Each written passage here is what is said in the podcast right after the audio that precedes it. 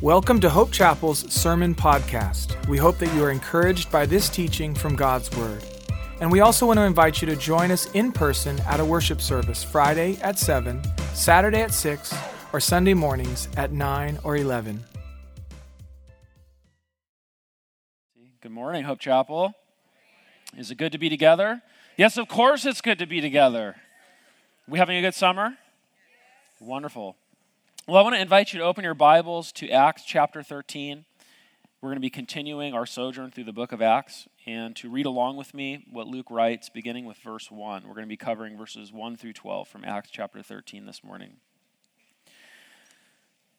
Now there were in the church at Antioch prophets and teachers Barnabas, Simeon, who was called Niger, Lucius of Cyrene, Manaen, a lifelong friend of Herod the Tetrarch, and Saul.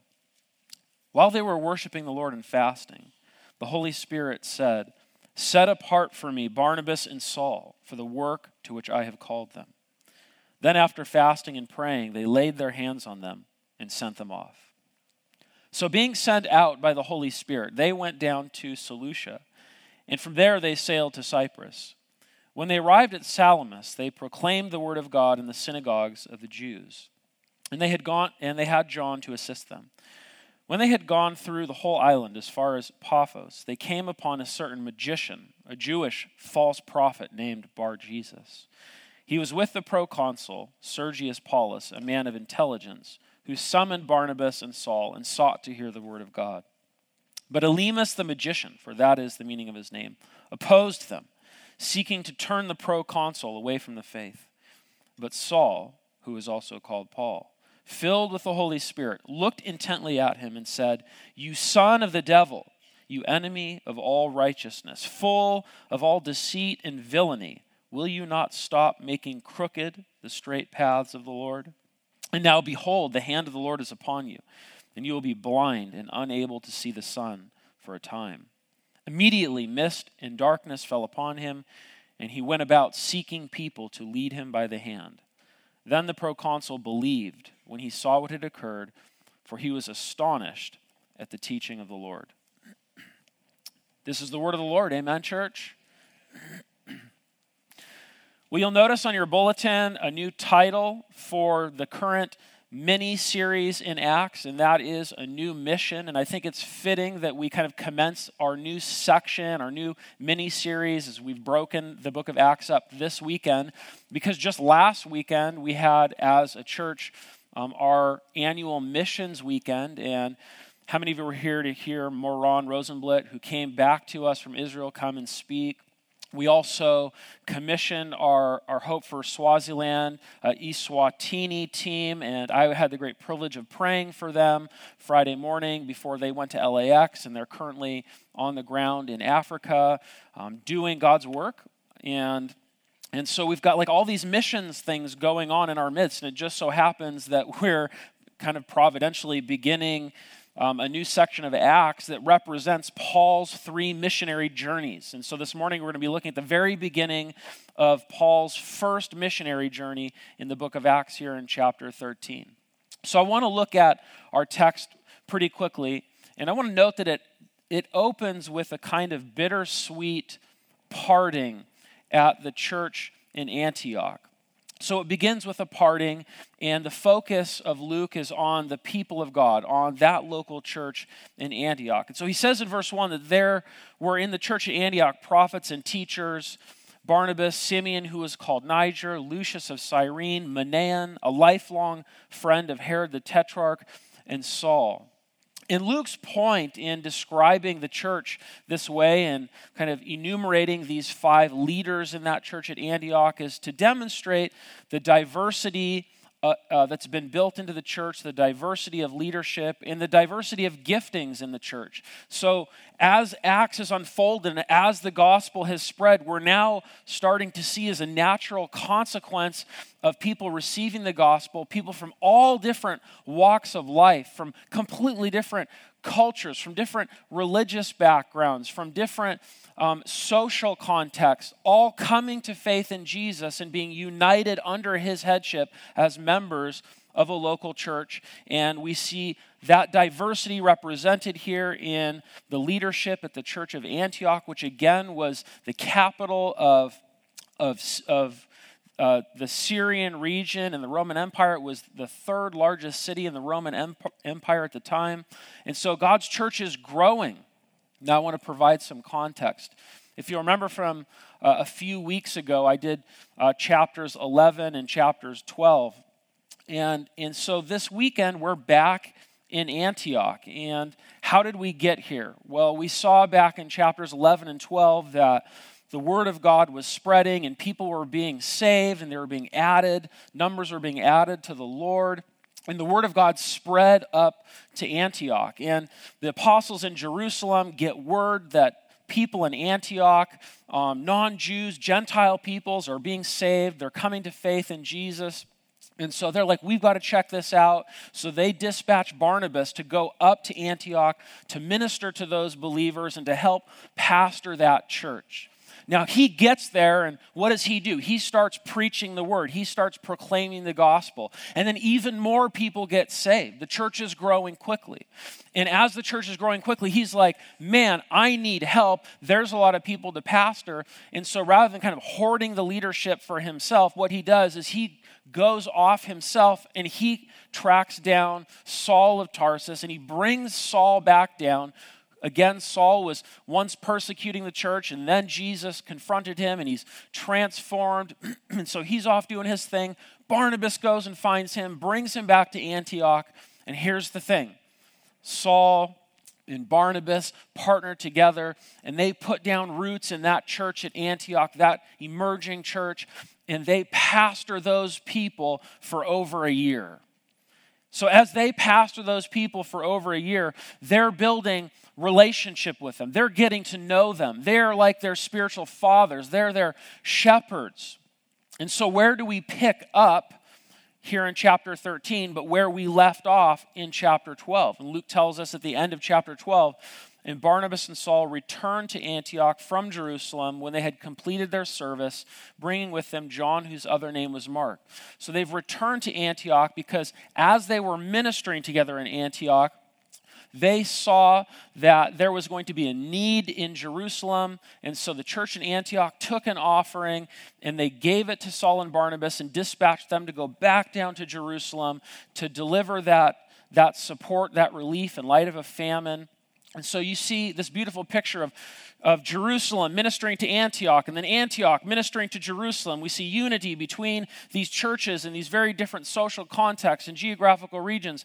But where we leave off now is Saul and Barnabas have returned from their, their relief mission. They're back in Antioch, and Luke is now going to turn his attention from kind of the composition of the church there to the activity, the spiritual condition of the church there. So the passage opens with a picture of the people of God in Antioch, but it quickly transitions to a picture of their prayer to God as they had gathered together. Verse 2 While they were worshiping the Lord and fasting, the Holy Spirit said, Set apart for me Barnabas and Saul for the work to which I have called them. What were the people doing in the church at Antioch? What does Luke say? They were worshiping the Lord, and they were what? Fasting. they're worshiping the Lord and they're fasting. The word that's translated here, worshiping, is the, the, the Greek word is the word we get the word liturgy from. And it literally means to, to render service to the Lord. And so here we have a picture of a church that's utterly captivated with their Lord. They're captivated with Jesus. Their attention is focused on Him. And they're gathered together corporately and they're rendering service, they're worshiping the Lord. And they're also fasting. They've adopted a posture of dependence before the Lord. So, this is a picture of, of a spiritually vibrant church. It's a picture of a seeking church. It's a picture of a dependent church. It's a picture of a church that is very much spiritually alive. Are you with me? Now, in the midst of that spiritual life, in the midst of that spiritual activity, we see the Holy Spirit take initiative and move. And we don't know exactly how it was communicated. Here in the text, we see that the Holy Spirit spoke. This is a good reminder that the Holy Spirit is not an it, but the Holy Spirit is a he, because we see that the Holy Spirit said, set apart for me, Barnabas and Saul. But in the midst of all this spiritual activity, the Holy Spirit speaks to the church, and whether it was through in kind of their corporate gathering and in their, their total assembly, an audible voice that they all heard, or whether it was through kind of the internal witness of the Holy Spirit that, that they all shared in common, they knew, and Luke records for us, that the Spirit moved and the Spirit spoke. And he, and he, he, he gave a command. He said, Set apart for me these two men. Set apart for me Saul and Barnabas for the work to which I have called them. So, this is very much a missions passage. But here's the thing you don't have to go to the other side of the world to be a missionary. We walk outside the doors of our church, and guess what we are? We're missionaries. And here's the thing about how God calls us to missions work and how He calls us to service to Him. He's the one that calls us to ministry. Does that make sense? We see that the Holy Spirit is the one that calls Saul and Barnabas. They don't say, I'm going to go do this thing. I've got this really good idea. I think I've got things figured out. I got a good handle on what God wants. I'm going to go do this thing. No, that's not what happens. What we see is we see that God speaks, God takes the initiative. God is the one who calls us to ministry. God is the one who equips us for ministry. And God is the one who makes straight our paths in ministry. So, this kind of leads me to the first point that I want to draw out of this text, and that is that missionary work whether it's local or whether it's global, is initiated and authenticated by the Holy Spirit. But I want to take that one step further. Consider in this passage how God is working through the context of the local church. You see, our callings to ministry, our callings to service are not purely individualistic. And we live in an age where we're tempted to, to subscribe to this idea of rugged individualism. It's me and Jesus, and Jesus just speaks to me, or I just learned this thing through his word, and, and now I'm going to go act. But rather, what we see here in this passage is a vibrant body of believers and we don't see Paul, Paul and Barnabas, Saul and Barnabas say to the rest of the church, hey, God told us this. Rather, we see God speaking to the whole church and the whole church coming alongside of and affirming the call of the Holy Spirit on Saul and Barnabas' life, and then them being subsequently sent out from that community. And so, as we seek to discern God's will in our lives, whether you have been called to stand up and preach and teach vocationally, or whether you have been called to shepherd a mini church, or whether you have been called to go teach in Bible school, or whether you have been called to just be a, a street preacher, or whether you have been called to witness to your friends and family, that calling is going to be oftentimes, most often, revealed and authenticated within the context of God's people as He speaks to you through His body. Does that make sense? So God speaks, and the people hear. And this gives rise to this, this, this bittersweet parting between these people. Verse 3 Then after fasting and praying, they laid their hands on them and sent them off. So before the Holy Spirit speaks, what is the church doing? The church is worshiping God, the church is fasting. The Holy Spirit moves and speaks to and through the people. And after the Spirit speaks, Luke tells us that they're still fasting and that they're praying, that they're still seeking the Lord. And, and in response to what God does, they lay their hands on Saul and Barnabas and they send them off. What I want to suggest that we see in just these first three verses is a very beautiful and a very rich pattern of radical pursuit of God. We see a church that is spiritually engaged.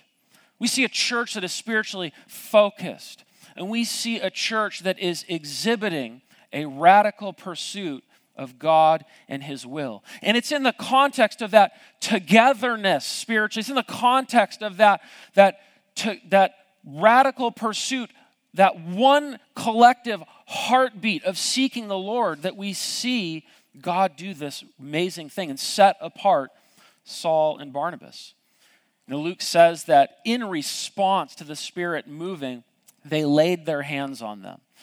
And we can be kind of confused about why we do this as Christians and why they did this in this text and similar texts, but it wasn't so much because there was a discharge of power, but that there was a display of solidarity. Just as we just stood and extended our hands in agreement um, as Jeff and Jennifer dedicated their son Dawson, we stood and we extended our hands in agreement. This was a display of solidarity by that local church, by that family. This was a tight group of people. I mean, these people had been pastored for over a year by Saul and Barnabas. And so, what they do is even though they're not going with them on this new mission, they lay their hands on them to release them to this new work. But that's their way of saying, even though we're not going with you, our hearts are still with you. Tremendous unity amongst God's people.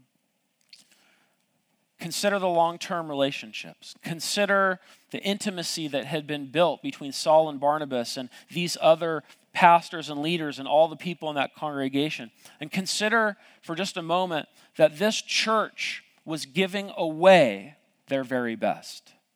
They were giving away their very best. They were parting for the sake of God and for the sake of His gospel. This also implies, by the way, that the leadership that was remaining was strong and that those men who stayed behind to shepherd that church were gifted and capable and qualified to, to care for God's people. But here's the second point that I want to draw out of kind of this text, the first section of this text, and that is that missionary work is supported by the local church. Part of our purpose as a local church is to support missionaries, to, to, to resource those who go out and, and proclaim the gospel. Now, as we look at this passage and as we've considered the first three verses, I want us to see something very important. I want us to see that everything about this sequence of events really argues that mission, whether it's mission here or mission on the other side of the world, but it argues that mission is grounded first in God's command, but it's grounded secondly in the response of a church family that is engaged in devotion. Is God growing us to be a church of devotion, a spiritually vibrant church like this church in Antioch? Now, Luke is going to turn his attention from this parting of ways for the sake of the gospel to actually what happens as Saul and Barnabas take their first steps on this new mission. So we move from the parting to the preaching.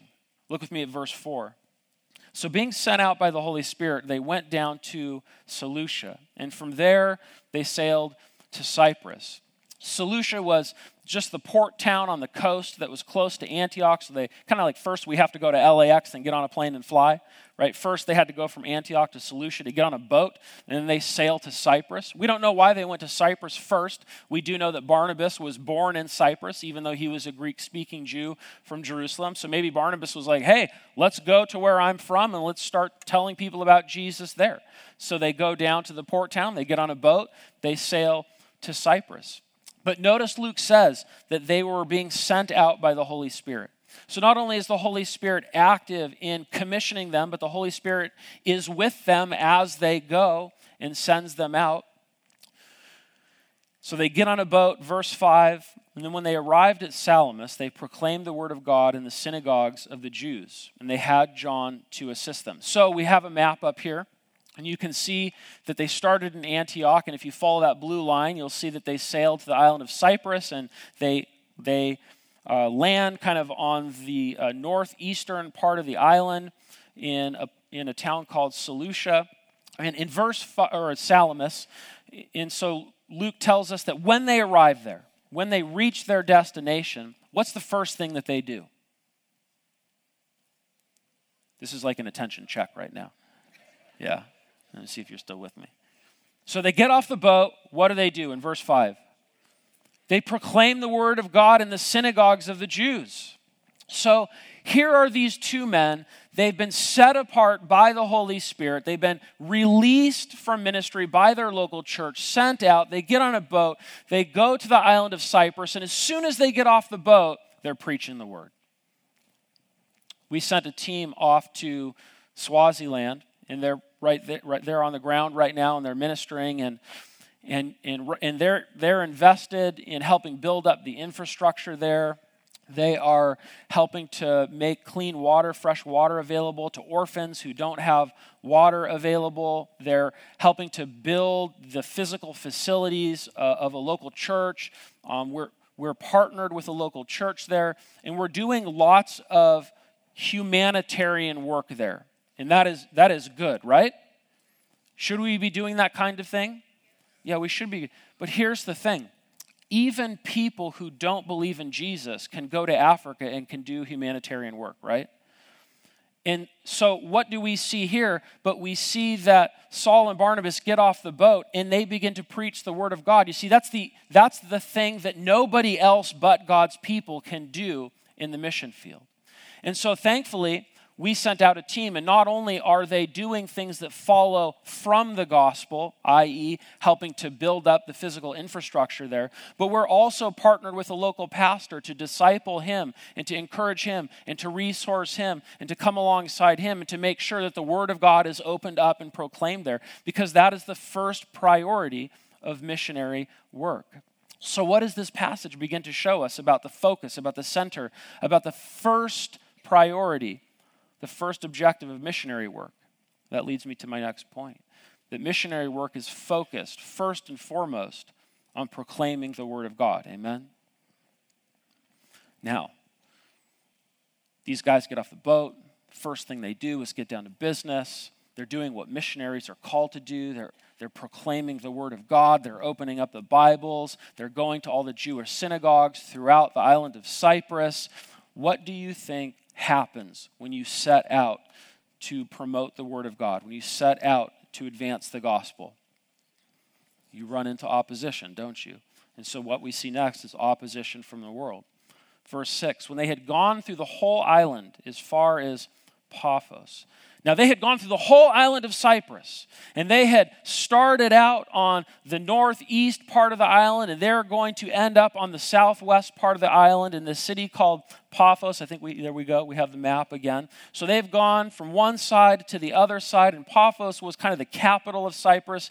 It was the place where uh, the Roman rulership presided. So they come into the capital, and as they come into the capital, what do they encounter? But they, they encounter opposition. So Luke tells us that they came upon a certain magician, another magician. how many of you remember that I said I always just get assigned the weird passages, you know? And like two months ago, I got this magician. I got another magician. What are the odds? So here they are. They come upon a certain magician, a Jewish false prophet named Bar Jesus. You have to feel the irony in this, okay? He is, he is Jewish, okay? But he's a magician and the old testament expressly forbid god's people from uh, participating in uh, in magical practices etc it was so serious um, god was so serious about it that it was punishable by death. But here we have this jewish man named bar jesus. Now bar is the hebrew aramaic prefix meaning son of. So this guy's name is literally son of jesus. But he's a false prophet. He's a magician he, he's a doer of dark deeds. His name is Son of Jesus. Jesus, of course, means salvation, Son of salvation. That is so ironic because really he's doing the work as the son of the devil. So here's this magician, this false prophet. He's ironically named, and he's attached himself to this very important figure on the island of Cyprus. So we see in verse 7 that this bar Jesus was with the proconsul Sergius Paulus, a man of intelligence who summoned Barnabas and Saul and sought to hear the word of God. This is no small deal. This is where we're going to start like we're going to start moving now. This is where it starts to really get good, okay? So here's this magician. He's attached himself to this proconsul. We're told that the proconsul was the Roman ruler on the island, that this guy was a man of intelligence. He was a smart guy. And so because he was a smart guy, this magician had to be very crafty to have attached himself to him and to be um, to having had influence over him. But but here we see that they're they're coming together. Sergius Paulus, this ruler, he wants to hear the word of God, so he calls Saul and Barnabas to himself. And then what happens? Verse 8. But Elymas the magician, for that is the meaning of his name, opposed them. So he had an alternate name. We don't totally understand it. But Elymas the magician opposed Saul and Barnabas as they're summoned by this man, Sergius Paulus, to share the word of God with them. And Luke tells us that this magician was seeking to turn the proconsul away from the faith. Seeking to turn the proconsul away. Why would he want to turn the proconsul away from the faith? Why would he want to keep the word of God far away from this man that he had attached himself to? Well, I think there's one sense in which he wanted to protect his position, he wanted to protect his status, he wanted to protect his influence. You see, because to be to be connected to or associated with a person of stature like that would bring with it position. It would bring with it status in the culture, would bring with it influence and maybe even material prosperity. So, he's a Jewish false prophet. He knows that this message is not compatible with his message. And so, in order to kind of save his skin, he's trying to turn the, the word of the Lord away from this proconsul. Does that make sense?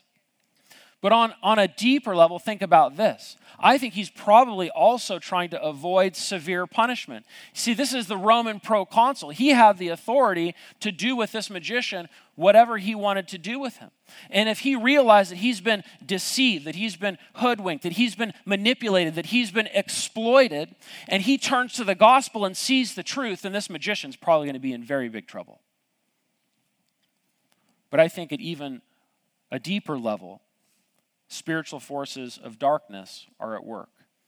You see, the enemy knows that this proconsul, this man, uh, represents something significant on the island of Cyprus. Paul and Barnabas have taken their first step in their first missionary journey, and now providentially the Lord has led, put it on this ruler's heart to seek them out, to ask them to share the gospel with him.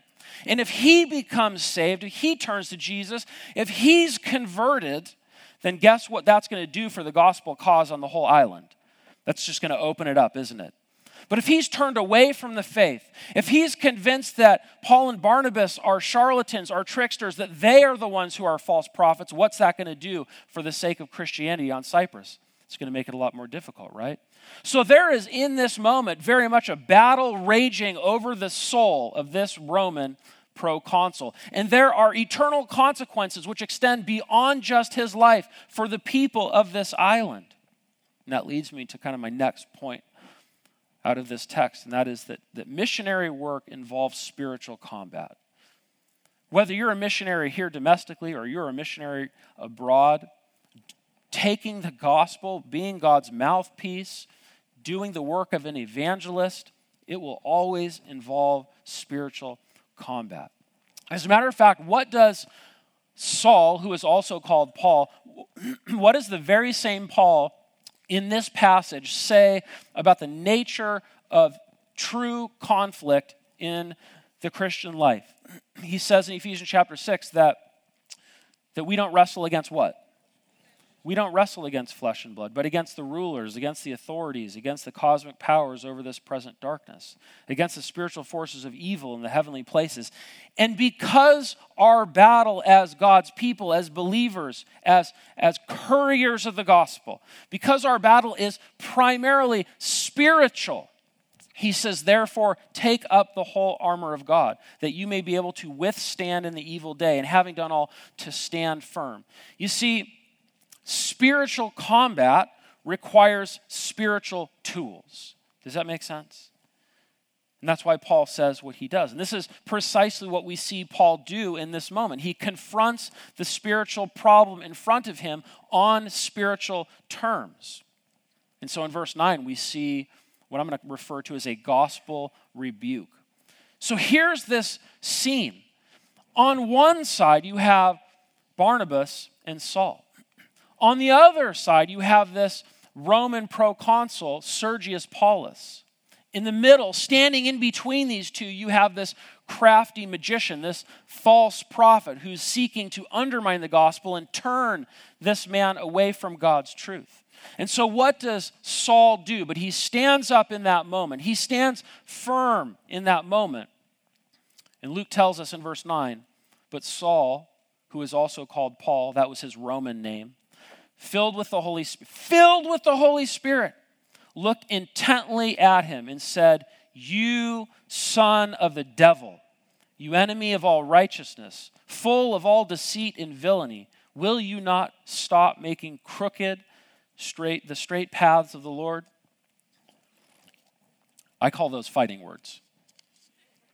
I mean, this is like a pretty severe fourfold rebuke. You son of the devil, you enemy of all righteousness, you're full of deceit and villainy. There is nothing good in you. You make crooked the straight paths of the Lord. You think that your path is straight, but your path actually is absolutely crooked. Strong words, right? When was the last time somebody rebuked you like that in church? I want us to just kind of consider for a moment Paul's very direct approach to this man, Elymas, Bar Jesus, kind of taking into consideration our age of, of tolerance. His words seem really harsh, right? Um, but Luke is very clear at the beginning of verse 9 to say that he was full of the Holy Spirit. So, how do we reconcile such strong and harsh words with the reality that Paul spoke these words from a spiritual place of being totally full of the Holy Spirit. How do we reconcile those two things? Are you with me? I want to take you back to a Washington Post article I remembered from um, back from 2012. It was an article that was written by a man named uh, Trevor Grundy, uh, and in, it was an article kind of recounting a shift in the religious landscape in Great Britain. and so he says this in this article. He says, At her coronation in 1953, Queen Elizabeth swore to uphold the laws of God and the true profession of the gospel, maintain the Protestant reform religion established by law, and reserve the settlement of the Church of England.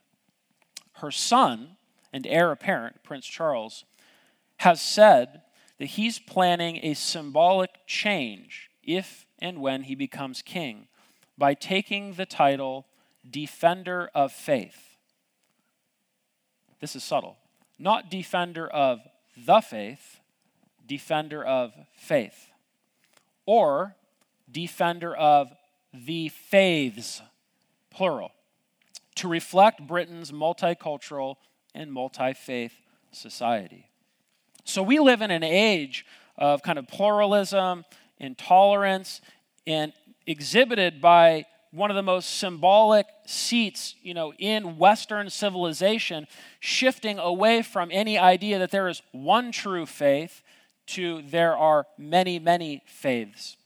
I think Paul's words can be reconciled by us recognizing that he understood what Jude wrote in his letter in the third verse. Jude writes this in his letter in the New Testament Beloved, although I was very eager to write to you about our common salvation, I found it necessary to write appealing to you to contend for the faith, to contend for the faith that was once for all delivered to the saints.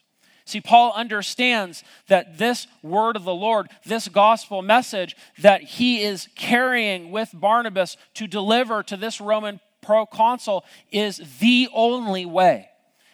It is a matter of eternal significance. Later in Jude's letter, Jude says that as they contend for the faith, that they would be used by God to save others by snatching them out of the fire.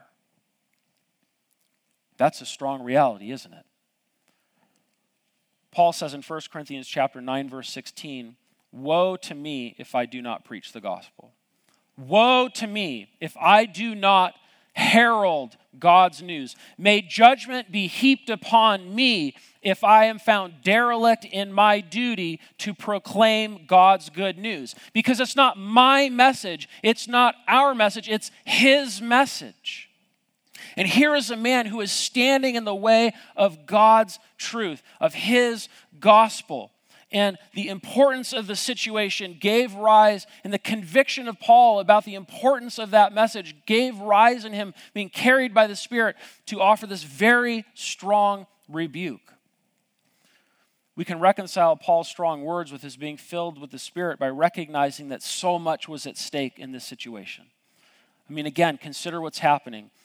This man, this Roman proconsul, his whole eternity hangs in the balance. It hangs on whether he will receive or reject the gospel message, God's word. And Paul and Barnabas, they are they're just commencing this, this history altering missionary journey, missionary effort together.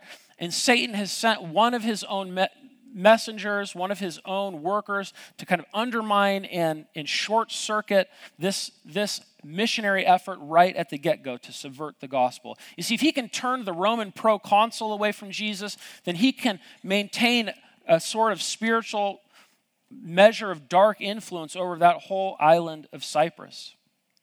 Now, we're tempted in our day and age, we're kind of conditioned by the pluralistic mood of our culture to view evangelism as kind of a mere exchanging of views among people of different ideologies. Does that make sense?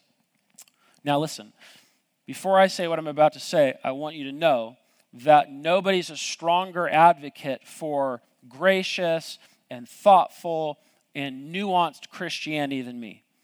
I think that as Christians, we need to be strategic in how we minister in our culture, how we promote and share the gospel. I think we need to be thoughtful. I think we need to be nuanced. I think we need to be sensitive. But here's the thing that I think we see in this passage our desire for thoughtfulness and nuance must never muddy or obfuscate or eclipse the gospel as holding what, what we see as the key to eternal salvation. Does that make sense?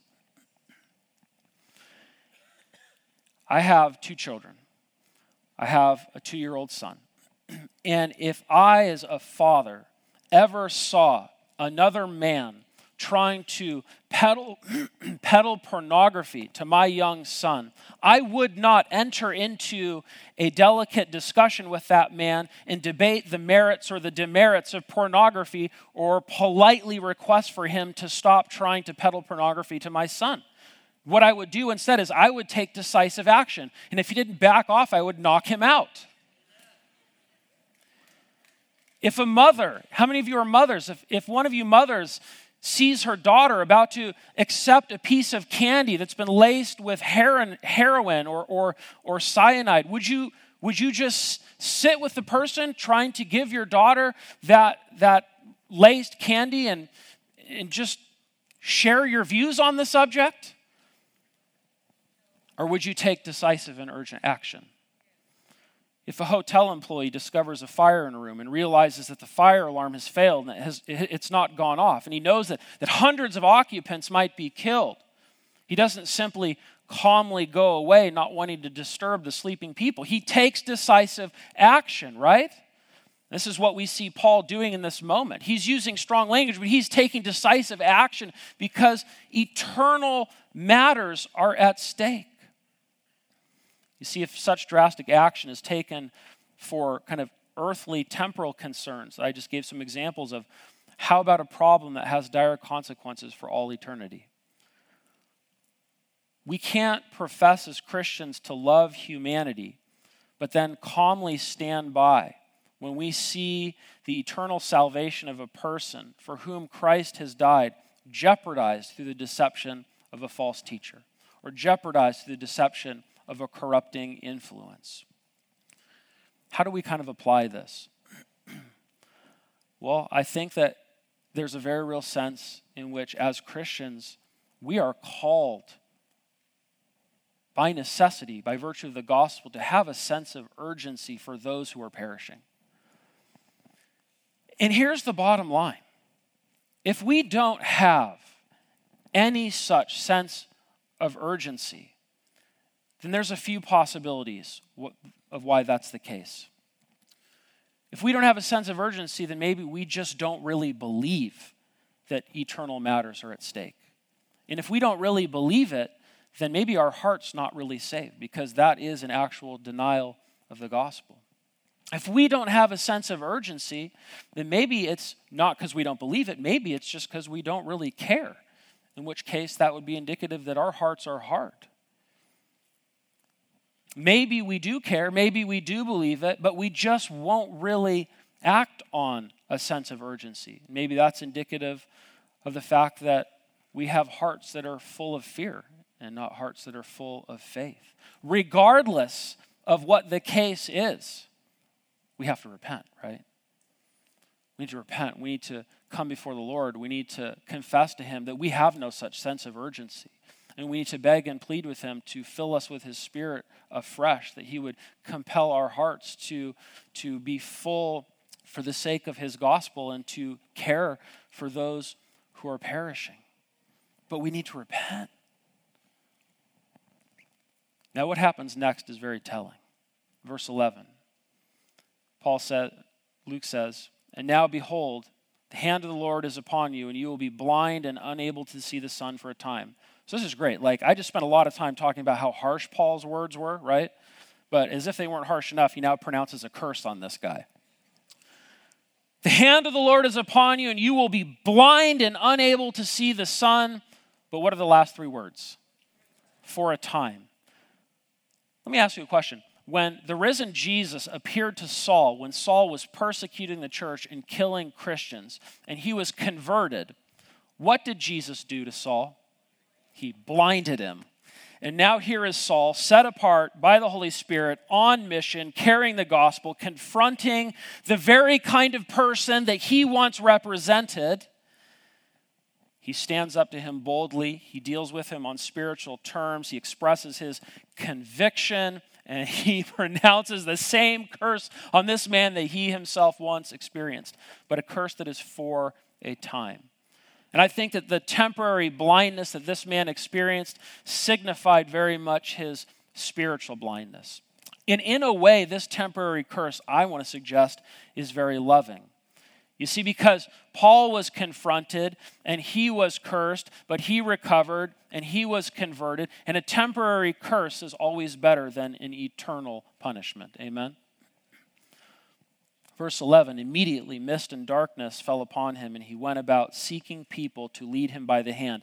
I mean, this is a true power encounter. The magician who has had the ear of the local Roman ruler, the magician who clings to his power and status, the magician who exhibits kind of proto scientific knowledge at the time, the magician who has you know, astrological expertise, the magician who, to some degree or another, exhibits some kind of supernatural power, is completely stopped in his tracks when confronted by the power of the Holy Spirit and when he is found opposing the most powerful Jesus Christ. And he is rendered just as physically blind as he was spiritually blind.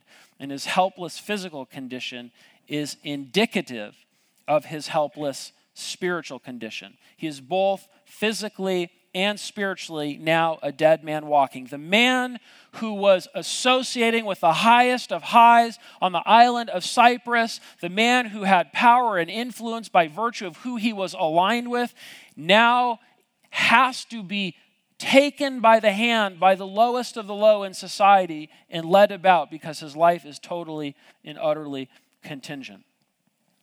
Quite a change, right? We don't know what happened to this man, but we can only hope that he recognized his state and that he repented before God. The passage takes a harsh turn, but now it takes a hopeful turn. Verse 12 Then the proconsul believed the proconsul believed when he saw what had occurred, for he was astonished at the teaching of the Lord. So the proconsul, he Sergius Paulus is there. He sees all these things unfolding. He hear what hears what Paul says. He sees what happens. He sees this curse. He, he, and he believes the word. Now, he believes it when all this stuff happens, but the reason he believes isn't because of the miraculous activity. The grammar here suggests that the reason he believes was because he was astonished at the teaching of the Lord. He was captivated by the gospel. God's truth, his very word, penetrated his heart and his mind and convicted him, and he was turned and he was changed. He was converted, he was saved, and he was made new. And that leads me to my final point from this text. Missionary work bears fruit as the word of God is received. The ultimate objective of all of our missionary work is that the word of God would go out, and that as the word of God goes out, and as people hear it, that that word of God would be received and that people would be saved. Church tradition actually suggests that this man, this Roman proconsul, Sergius Paulus, that after he was saved, that, that he actually left a legacy of faith in his family that spanned generations on the island of Cyprus. You see, when God's word goes out, when he commissions us to his purpose, when he sends us to carry his word, it will be received. God doesn't waste any missionary effort. What the Spirit sets apart, the Spirit uses to accomplish the will of the Father. I want to invite the worship team up, and I want to just kind of close with this diagnostic question. We can take the lights down. So, we've seen a number of people in this passage this morning. We've seen Saul and Barnabas. We've seen Sergius Paulus, and we have also seen Elymas, this magician, Bar Jesus. Who are you like in this passage? Are you set apart like Saul and Barnabas? Like Saul and Barnabas, are you a son of God? Or like Elymas, are you a son of the devil? Like Saul and Barnabas, are you a recipient of Christ's righteousness? Or like Elymas, are you an enemy of all righteousness? Like Saul and Barnabas, are you full of grace and truth, full of God's word? Or like Elymas, are you full of deceit? Like Saul and Barnabas, are you walking the straight path of the Lord? Or like Elymas, are you making crooked the straight path of the Lord? Are you like Sergius Paulus, whose eternity in this passage hung in the balance, who is about to hear the word of the Lord and, and whose, whose eternity depended upon how he responded to the word of the Lord? You see, Scripture says that you're, you're either like Saul or Barnabas or you're like Alina. That nobody is just indifferent, that nobody's neutral. So, my question this morning for us is Is there anybody here whose eternity hangs in the balance? You see, Sergius Paulus received the word of the Lord. He turned to Jesus and he was saved. He was changed. He was made new. He was guaranteed that he would spend eternity with God. And so, as we close, I just want to ask everybody to bow their heads. And and if God has just miraculously, through this teaching this morning, by his will and according to his purpose, he has spoken to anybody here. And he's convicted your hearts. And he's shown you your need to turn to him, he's shown you your need to repent, he has shown you your need to put your trust in Jesus, to receive the word of the Lord, to believe in the if, if God has spoken to you this morning, if he's convicted you, then while nobody's watching, I just want to invite you to respond to God's initiative, to his conviction, and just to let me know that that's you and to raise your hand. Is there anybody here this morning?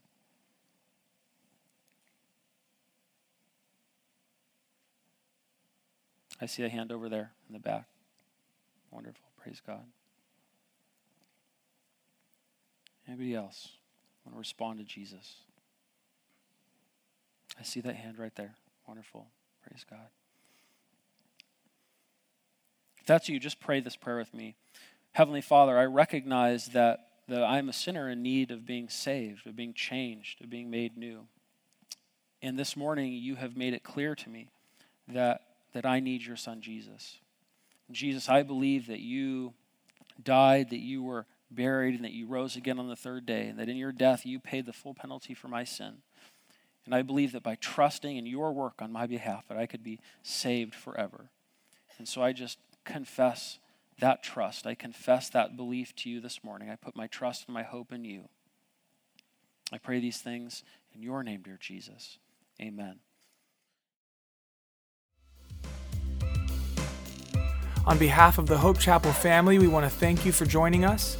If you'd like to know more about our church, you can visit www.hopechapel.org.